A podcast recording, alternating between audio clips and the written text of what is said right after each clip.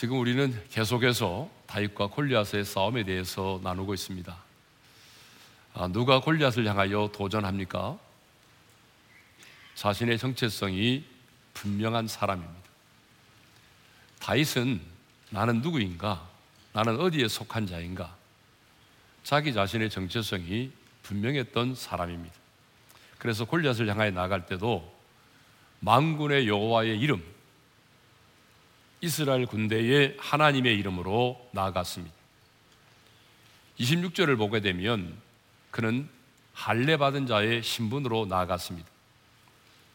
그리고 사무엘하 23장 1절에 보게 되면 다윗은 평생을 하나님께로부터 기름 부음을 받은 자라고 하는 그런 자신의 정체성을 가지고 살았습니다. 그러므로 우리도 주님 앞에 가는 그날까지 내 영혼이 육체의 장막을 벗고 주님 앞에 서는 그날까지 내가 이 땅에 속한 자가 아닌 하늘에 속한 자, 하늘의 시민권을 가진 하나님의 사람이라고 하는 분명한 정체성을 가지고 살아갈 수 있기를 바랍니다. 왜냐하면 내가 하나님께 속한 하나님의 사람이라고 하는 이 정체성이 분명해야 내가 도전하는 삶을 살아갈 수 있고 하나님의 사람으로서의 정체성이 분명해야 내가 누구를 만나든지 내가 어떤 상황을 접하든지 간에 그때그때마다 다른 모습으로 살아가지 않는다는 것입니다. 오늘 너무나 많은 하나님의 사람들이 이 정체성이 분명하지 않기 때문에 내가 만나는 사람에 따라서 내 위치에 따라서 내 직업에 따라서 그때 그때마다 다르게 생활할 때가 얼마나 많은지 모릅니다. 누가 골리앗을 향하여 도전합니까? 거룩한 분노를 가진 자죠. 다윗은 거룩한 분노를 가졌습니다. 골리앗이 나타나서 하나님의 군대를 모욕하며 조롱할 때에 다윗은 그 골리앗에 대하여 거룩한 분노를 가졌어요. 그래서 26절 하반절에 보게 되면 이 할례 받지 않은 블레셋 사람이 누구이기에 살아계시는 하나님의 군대를 모욕하겠느냐? 이 분노가 있었기 때문에 그는 골리앗을 향하여 나아갈 수가 있었던 것입니다. 그렇다면 오늘 저와 여러분에게도 이 거룩한 분노가 필요합니다. 죄에 대한 거룩한 분노, 어둠의 세력에 대한 거룩한 분노, 우상에 대한 거룩한 분노, 뿐만 아니라 하나님을 조롱하는 우리 앞에 있는 그 골리앗에 대한 거룩한 분노가 우리에게도 있어야 될 줄로 믿습니다.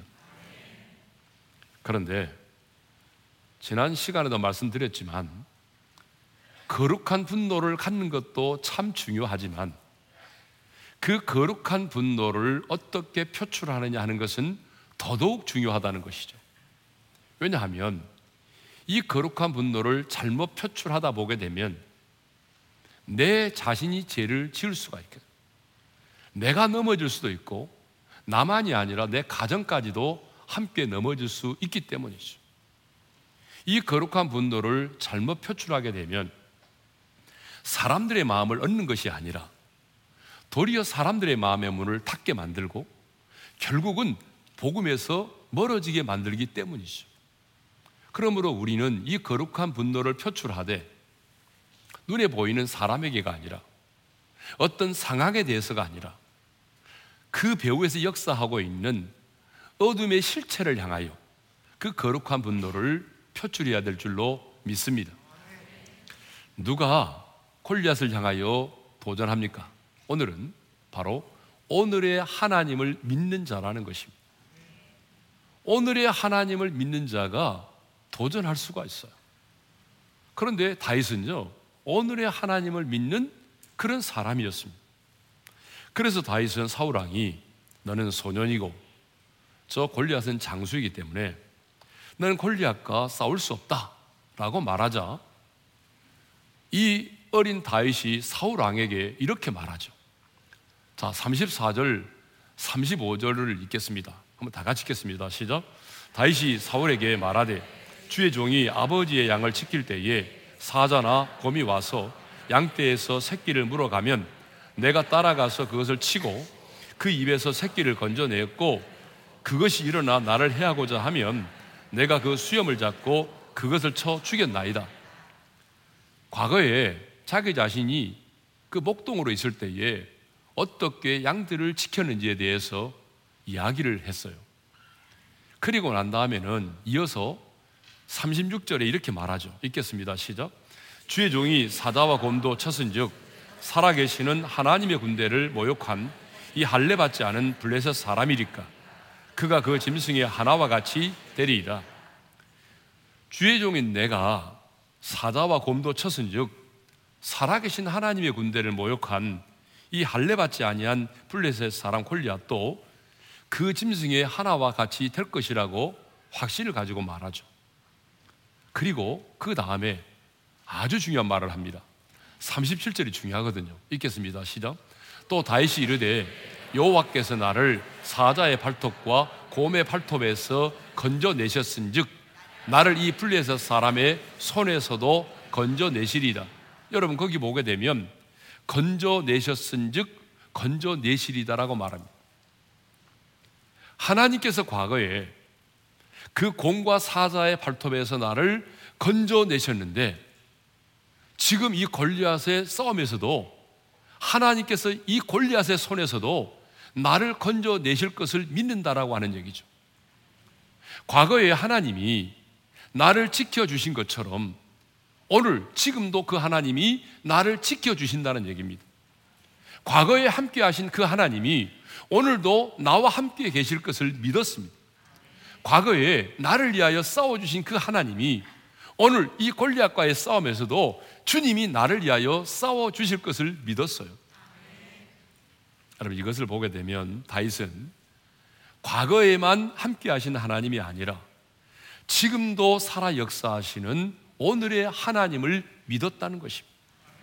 그래서 다윗은 골리앗을 향하여 나아가면서 오늘이라고 하는 말을 두 번이나 반복해서 사용하고 있습니다.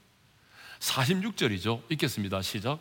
오늘 여호와께서 너를 내 손에 넘기시리니 내가 너를 쳐서 내 목을 베고 블레셋 군대의 시체를 오늘 공중에 세워 땅의 들짐승에게 주어 온 땅으로 이스라엘에 하나님이 계신 줄을 알게 하겠고 거기 보게 되면 오늘이라는 말을 두 번이나 반복해서 사용하고 있습니다. 다윗은요 하나님을 과거의 하나님으로만 믿지 않았습니다. 과거에 나와 함께 계신 그 하나님이 지금도 오늘도 나와 함께 계심을 의심하지 않고 믿었습니다. 그런데 많은 사람들이요 과거에만 함께 하신 과거의 하나님만을 믿고 있습니다. 그래서 그런 사람들은 늘 입버릇처럼 이런 말을 많이 하게 되죠. 그때가 참 좋았지. 그때는 하나님께서 내 기도에 즉각적으로 응답하셨지. 아니, 생각만 해도 하나님이 역사하실 만큼 닭살이 돋은 적이 한두 번이 아니었다고. 그때는 나도 밤을 새워 기도했고, 그때는 신앙생활이 그렇게 즐거울 수가 없었어. 이렇게 아련한 과거의 추억만을 가지고 신앙생활을 하시는 분들이 너무나 많이 계세요. 인터넷에서 신앙의 꼰대가 되지 않으려면이라는 글을 읽었습니다. 여러분, 꼰대가 뭡니까?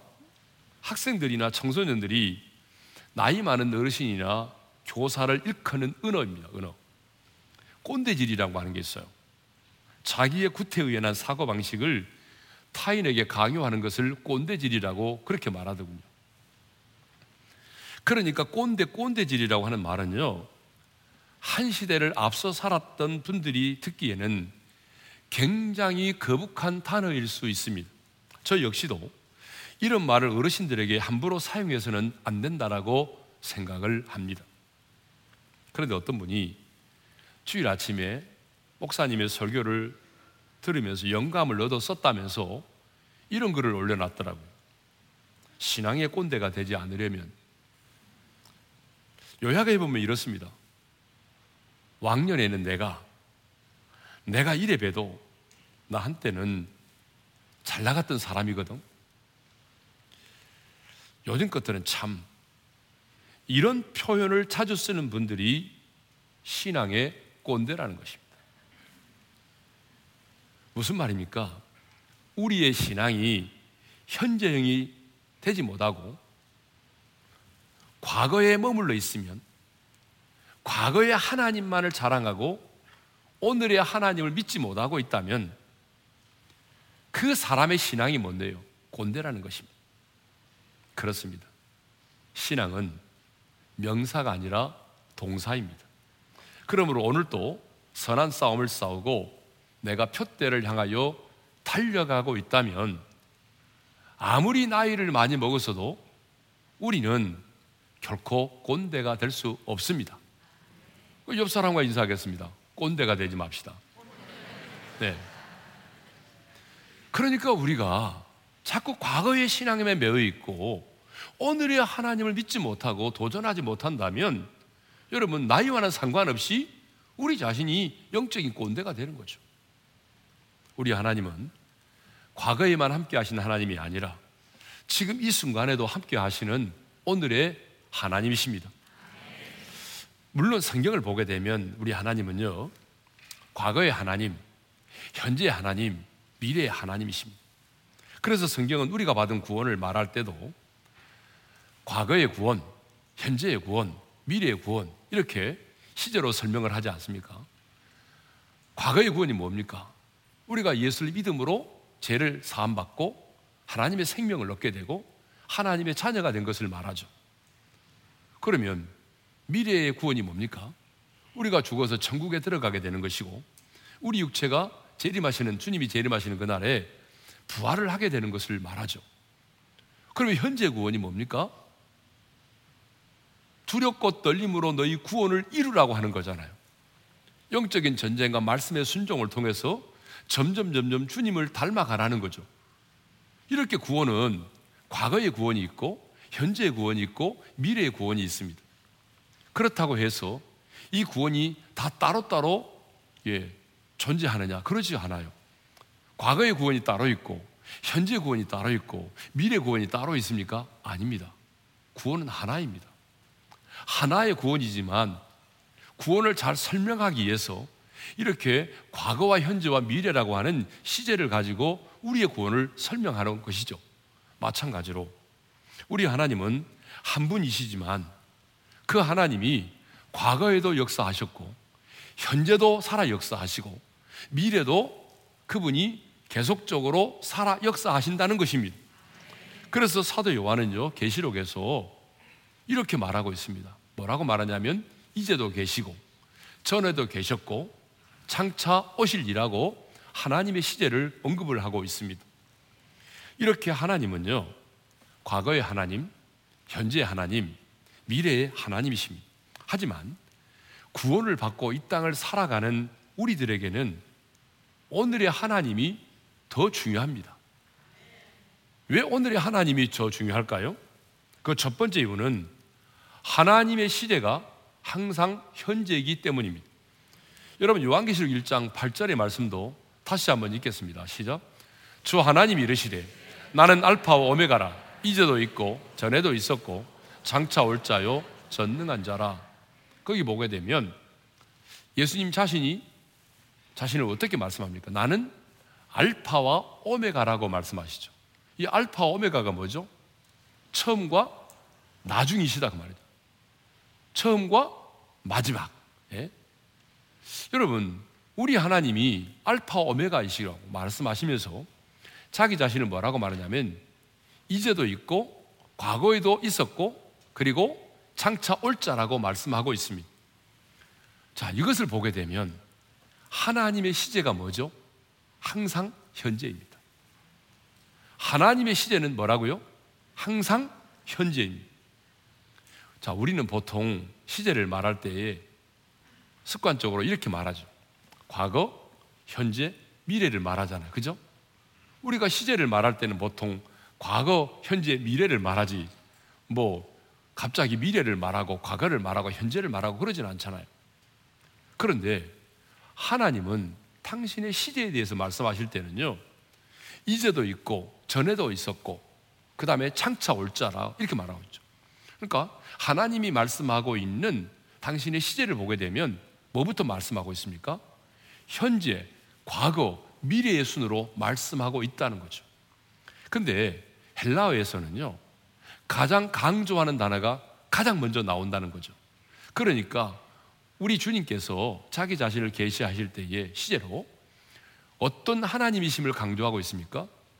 바로 오늘의 하나님, 지금의 하나님을 더 강조하여 말씀하고 계신다는 거죠. 그러니까 우리 하나님은 과거의 하나님이시기도 하고 미래의 하나님이시기도 하지만 하나님께서 더 강조하는 것이 뭐예요? 오늘, 오늘의 하나님이심을 더 강조하고 계신다는 것입니다. 왜요? 하나님의 시대가 항상 현재이기 때문입니다. 그런데 우리는 안타깝게도 과거의 하나님만을 믿고 의지할 때가 너무나 많습니다. 물론 여러분, 과거의 하나님도 너무 중요합니다. 우리가 믿는 성경에 나오는 모든 말씀도 사건도 다 모두 과거에 기록된 말씀 아닙니까? 과거에 일어난 사건 아닙니까? 우리가 믿는 복음도 다 과거의 사건들이잖아요. 그렇죠? 자, 2000년 전에 예수님이 인간의 몸을 입고 오셨습니다. 2000년 전에 그분이 죽으셨고 부활하시고 승천하셨습니다. 그리고 성령님을 보내 주셨습니다. 그러니까 이 복음도 뭐죠? 다 과거에 일어난 사건들이잖아요. 그러니까 이 과거의 사건들을 우리가 믿지 않으면 우리가 구원을 받을 수가 없는 거예요. 그러니까 우리에게는 과거의 하나님도 너무너무 중요한 거죠. 뿐만 아니라 미래의 하나님도 너무 중요합니다. 자, 우리 예수님이 미래에 심판의 주로 이 땅에 오실 것입니다.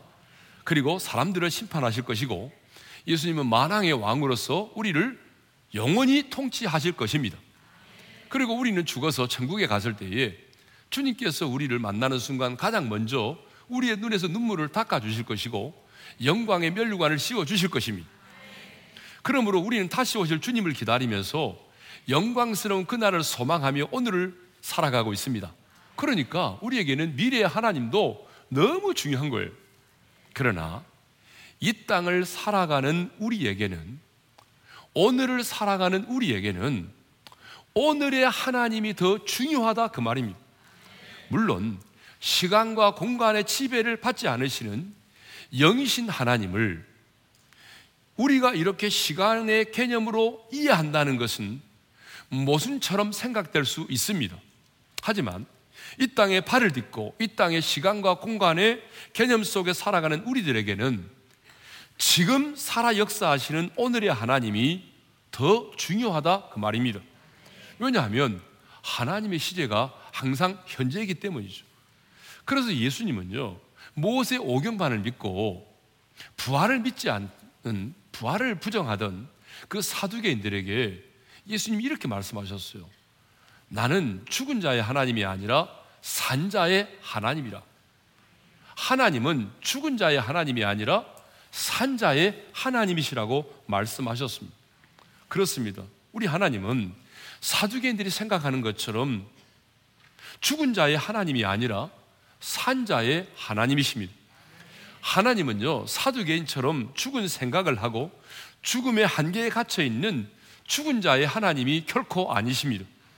지금 살아 역사하시는 오늘의 하나님이십니다. 그래서 히브리서 기자는요, 히브리서 13장 8절에서 이렇게 말씀하고 있어요. 다 같이 읽겠습니다. 시작. 예수 그리스도는 어제나 오늘이나 영원토록 동일하시니라. 여러분 무슨 말입니까? 예수 그리스도 하나님은요 창조 때에만 계신 분이 아니에요. 구약 시대에만 계셨던 분이 아니고요. 초대교회 시절에만 역사하셨던 분이 아니라는 얘기죠. 지금도 동일하게 살아 계셔서 동일하게 우리를 사랑하시고 동일하게 기도에 응답하시고 동일하게 지금도 살아 역사하시는 동일하신 하나님이시다 그 얘기죠. 그런데 여러분 예수 그리스도는 어제나 오늘이나 영원토록 동일하시다고 하는 이 말씀의 배경이 뭔지 아세요? 이 말씀의 배경은요, 돈을 사랑하지 말라는 말씀이에요. 히브리서 13장 5절에 이런 말씀이 있습니다. 읽겠습니다. 시작. 돈을 사랑하지 말고 있는 말을 족한 줄로 알라.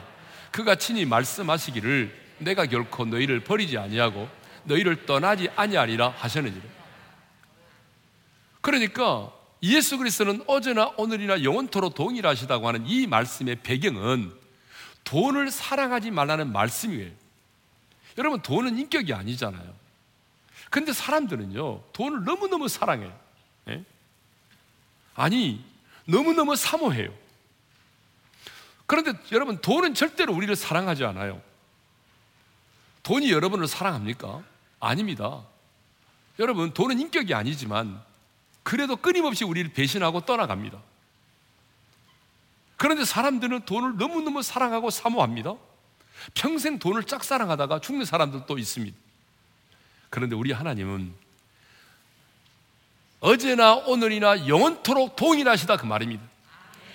무슨 말입니까? 과거에 나를 사랑하신 그 하나님은 지금도 변함없이 나의 상태와는 상관없이 사랑하신다 그 말입니다. 나는 변함없이 너를 사랑한다는 것입니다. 돈은 너를 배신하고 떠날 수 있지만 나는 너를 떠나지 않고 나를 버리지 않는다 그 말입니다. 예? 왜 오늘의 하나님이 중요합니까? 하나님의 시대가 항상 현재로서 우리 하나님이 지금 살아 역사하시는 오늘의 하나님이시기 때문에 그렇습니다. 자, 두 번째로 왜 오늘의 하나님이 중요합니까?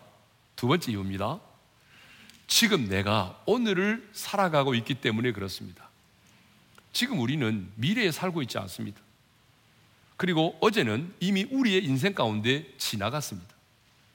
저와 여러분이 지금 어디를 살고 있습니까? 오늘을 살고 있습니다. 지금 우리는 오늘을 살아가고 있습니다. 그러므로 주님의 사랑과 이뤄도 오늘 우리에게 필요한 것입니다. 여러분 그러지 않아요? 기도의 응답도 오늘 지금 우리에게 필요한 것이죠. 영적인 전쟁의 승리도 오늘 우리에게 필요한 것입니다. 성령님의 은사와 능력도 오늘 우리에게 필요한 것입니다. 여러분, 우리가 죽어서 천국에 간다면은 이 모든 것들이 다 필요 없습니다. 여러분, 천국에 간 다음에 여러분, 무슨 능력이 필요합니까? 무슨 영적인 전쟁의 승리가 필요합니까? 무슨 기도 응답이 필요합니까? 이 모든 것들은 오늘을 살아가는 우리들에게 필요한 것입니다.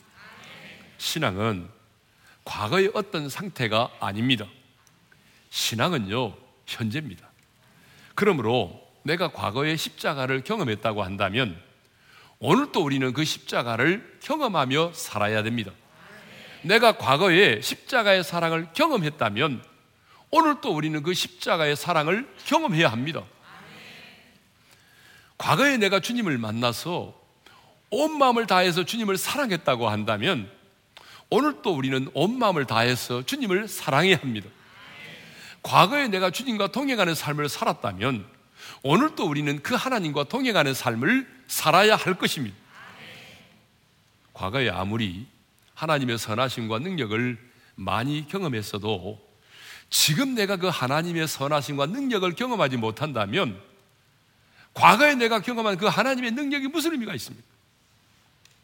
과거에 내가 아무리 하나님의 사랑을 많이 받고 누리며 살았어도 지금 이 순간 그 하나님의 사랑을 누리지 못하고 있다면 과거에 받은 그 사랑이 무슨 의미가 있습니까? 그런데 이상하게도 많은 그리스도인들이 과거의 하나님만을 믿고 섬기고 있습니다.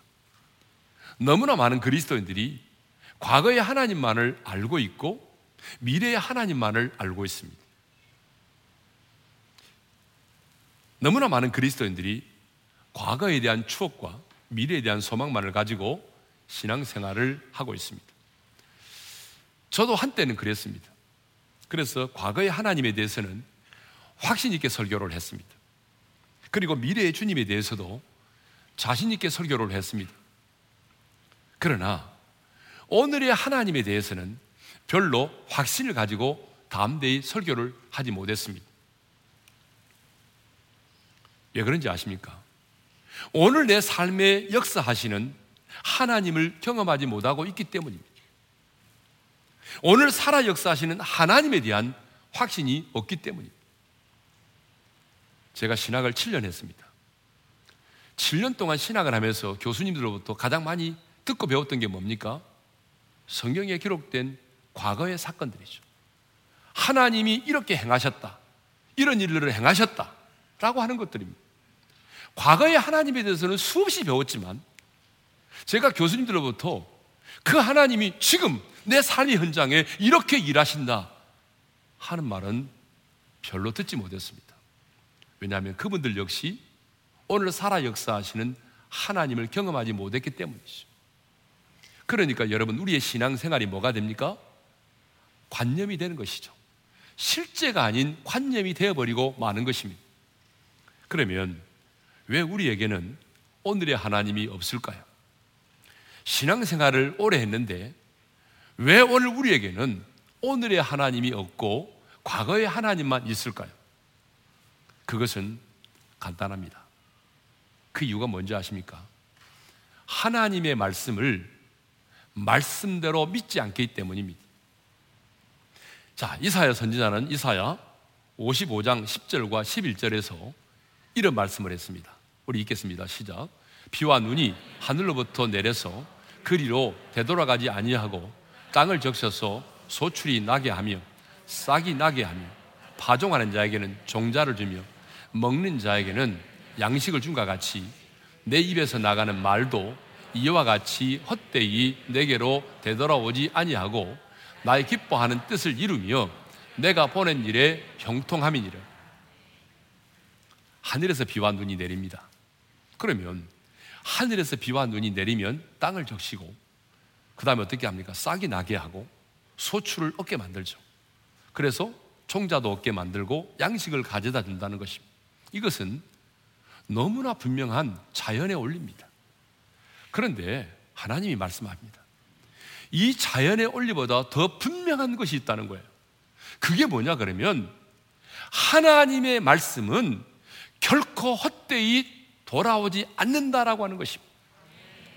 하나님의 말씀은 하나님의 말씀은 결코 헛되이 돌아오지 아니하고 하나님의 기쁘신 뜻을 이루고 명하여 보낸 일에 형통하게 한다는 것입니다. 하나님의 말씀은 결코 헛되지 않는다 그런 얘기입니다. 그런데 이상하게도 많은 그리스도인들이요 그 하나님의 말씀을 믿지 못하고 있습니다. 하나님의 말씀을 머리로만 알고 있습니다. 단순한 정보와 지식으로만 알고 있습니다. 여러분, 그런 분들이 얼마나 많이 있습니까? 나 성경 몇 번 읽었다. 몇 번 읽었다고 하는 게 중요한 게 아니고 그 하나님의 말씀을 정말 살아있는 하나님의 말씀으로 별로 믿지 않는다는 것이죠. 예? 그렇기 때문에 그 살아 역사하시는 하나님의 말씀에 내 인생을 걸고 씨름하고 그 말씀을 믿고 믿음으로 선포하고 나아가는 사람이 별로 많지가 않다는 것입니다. 그런데 세상에 세상 끝날까지 내가 너희와 항상 함께 있으리라고 말씀하셨다면 우리는 어떻게 해야 됩니까? 어떠한 상황에도 주님이 나와 함께 계심을 믿어야 한다는 거죠. 내가 세상 끝날까지 너희와 항상 함께 있으리라 주님이 우리에게 말씀하셨다면 우리는 그 말씀대로 내가 어떤 상황에 있든지 간에 그 주님이 나와 함께 계심을 믿어야 하는 것이죠. 주님께서 내 앞에는 골리앗을 향하여 나아가라. 그렇게 말씀하셨다고 한다면 여러분 우리는 하나님이 내게 주신 말씀의 물맷돌을 들고 내 앞에 있는 골리앗이 아무리 커 보여도 그 골리앗을 향하여 돌진할 수 있어야 된다 그 말입니다. 기도 외에 다른 것으로는 이런 종류가 나갈 수 없느니라 주님이 말씀하셨다면 여러분 기도에 무릎을 꿇어야 된다 그 말이죠. 마귀를 대적하라 그리하면 너희를 피하리라고 말씀하셨다면 우리는 나의 이성을 뛰어넘어서 마귀를 대적하는 삶을 살아야 된다 그 말입니다. 그런데 그렇게 하지 않는다는 것이죠. 말씀을 암송도 하고 큐티도 하고 말씀을 읽고 듣기는 하는데 여러분 그 말씀대로 하나님이 이루실 것을 믿지 않는다는 거죠. 왜요? 내가 가지고 있는 이성과 상식과 경험을 근거로 내 스스로가 하나님의 말씀을 제한하고 있어요. 내 스스로가 성령의 역사를 제한하고 있어요. 그러니 내가 가지고 있는 이성과 경험과 상식에 의해서 하나님의 말씀을 제한하고 성령의 역사를 제한하고 있는데 어떻게 말씀대로 행하시는 그 신실하신 하나님의 역사를 우리가 경험할 수 있단 말입니까?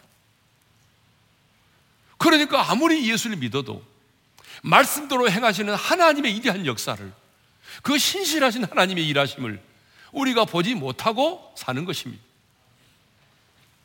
성경을 보게 되면 기적은 언제나 하나님의 말씀을 믿고 그대로 행할 때 일어났습니다. 여러분, 신앙생활이 뭡니까? 신앙생활은 내 감정을 따라 살아가는 것이 아니에요. 대세를 따라 살아가는 것이 아니에요.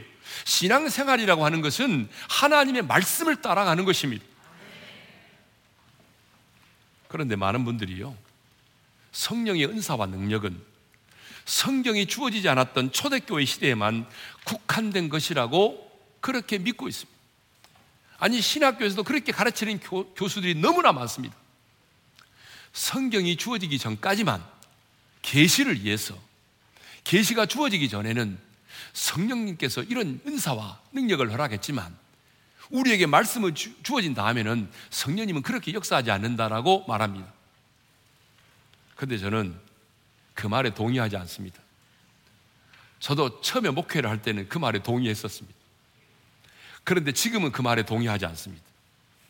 정말 시대적인 것으로 따진다면, 시대적인 것으로 따진다면, 그 시대보다도 지금 우리가 살고 있는 시대가 얼마나 더 악하고 음란하고 폐역한 세대입니까? 여러분 그렇지 않아요? 그러니까 지금 우리가 살아가는 이 시대야말로 더 강력한 성령님의 은혜와 능력이 필요한 것입니다. 다윗은 과거의 하나님만이 아닌 오늘의 하나님을 믿는 사람이었습니다. 오늘의 하나님을 믿는 그 신앙이 있었기 때문에 골리앗을 두려워하지 않고 그 골리앗을 향하여 도전했던 것입니다. 저는 우리 어린의 모든 성도들이 과거의 하나님만이 아닌 오늘 지금 살아 역사하시는 오늘의 하나님을 믿는 그 신앙을 가지고 골리앗을 향하여 도전하여 말씀대로 행하시는 신실하신 하나님을 우리의 삶의 현장에서 볼 수 있기를 주님의 이름으로 축원합니다. 주신 말씀 마음에 새기면서 우리 찬양하겠습니다. 사랑하는 나의 아버지 이름 높여 드립니다. 찬양합니다. 사랑하는 나의 아버지 이름 높여 드립니다. 주의 나라 찬양 속에 임하시 능력에 주께 찬송하네. 전능하신 하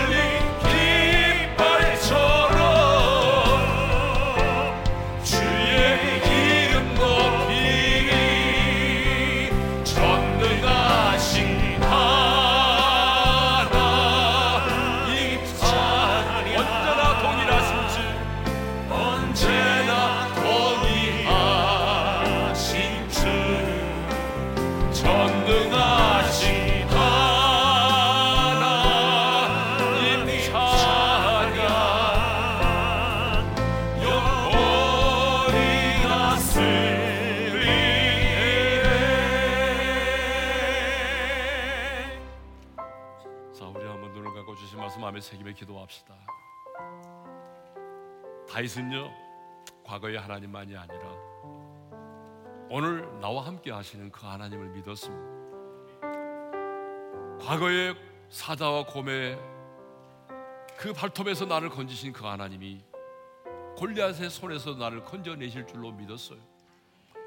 과거에 나와 함께 하신 하나님이 오늘 또 나와 함께 하심을 믿었습니다. 과거에 나를 위하여 싸워주신 그 하나님이 오늘 또 나를 위해 싸워주심을 믿었어요. 오늘의 하나님을 믿었단 말이죠. 그러니까 담대하게 도전할 수 있었습니다. 여러분, 과거의 아련한 신앙의 추억만을 가지고 살지 맙시다. 과거의 신앙을 가지고 살지 말고 오늘의 하나님을 믿읍시다. 왜냐하면 하나님은 하나님의 시제는 항상 현재입니다. 우리는 지금 미래에 살고 있는 것이 아니라 오늘을 살아가고 있기 때문에 오늘의 하나님이 중요한 겁니다. 왜 오늘 우리에게 오늘의 하나님이 없습니까? 하나님의 말씀을 말씀대로 믿지 않기 때문에 내가 가지고 있는 이성과 상식을 가지고 경험을 가지고 하나님의 말씀을 제한하고 성령의 역사를 제한하고 있기 때문에 말씀대로 일하시는 그 하나님을 내가 만나지 못하는 거죠. 하나님, 이제 내 모든 것을 내려놓고 하나님의 말씀대로 행하시는 그 오늘의 하나님을 믿게 도와주셨소. 내 앞에 있는 골리앗을 향하여 도전하게 하시고 하나님의 일하심을 보게 하여 주옵소서. 오늘은 소리를 내지 않고 잠잠히 마음속으로 기도하도록 하겠습니다. 기도합시다. 아버지 하나님 감사합니다. 다윗이 가졌던 오늘의 하나님을 믿는 믿음을 내게 주십시오. 과거의 하나님이 아닌 오늘 지금 나와 함께 계시고 나의 기도에 응답하시고 나를 붙드시고 나를 위해 싸워주시는 하나님 그 하나님을 보게 하시고 오늘의 하나님을 믿게 해 주십시오. 그래서 내 앞에 있는 골리앗 앞에 두려워하지 말게 하시고 오늘의 하나님을 믿는 믿음을 가지고 도전하게 하셔서 말씀대로 행하시는 하나님, 말씀대로 이루시는 신실하신 하나님의 역사를 우리도 삶의 현장에서 보게 하시고 경험하게 도와 주옵소서. 주님 이 시간 회개합니다. 내가 가지고 있는 이성과 상식과 경험을 가지고 스스로 하나님의 역사를 제한하고 하나님의 말씀을 제한하고 성령의 역사를 제한했던 것을 회개합니다. 주님 이제 이후로는 성령님의 역사를 제한하지 않게 하시고 하나님의 말씀을 그대로 믿게 하시고 말씀대로 행하시는 하나님을 경험하게 도와 주옵소서. 이제는 우리 주 예수 그리스도의 은혜와 하나님 아버지의 영원한 그 사랑하심과 성령님의 감동, 감화, 교통하심이 과거의 하나님이 아닌 오늘의 하나님을 믿는 그 믿음을 가지고 도전하여 말씀대로 행하시는 하나님의 신실하신 역사를 경험하기를 원하는 모든 성도들 위해 이제로부터 영원토록 함께 하시기를 축원하옵나이다. 아멘.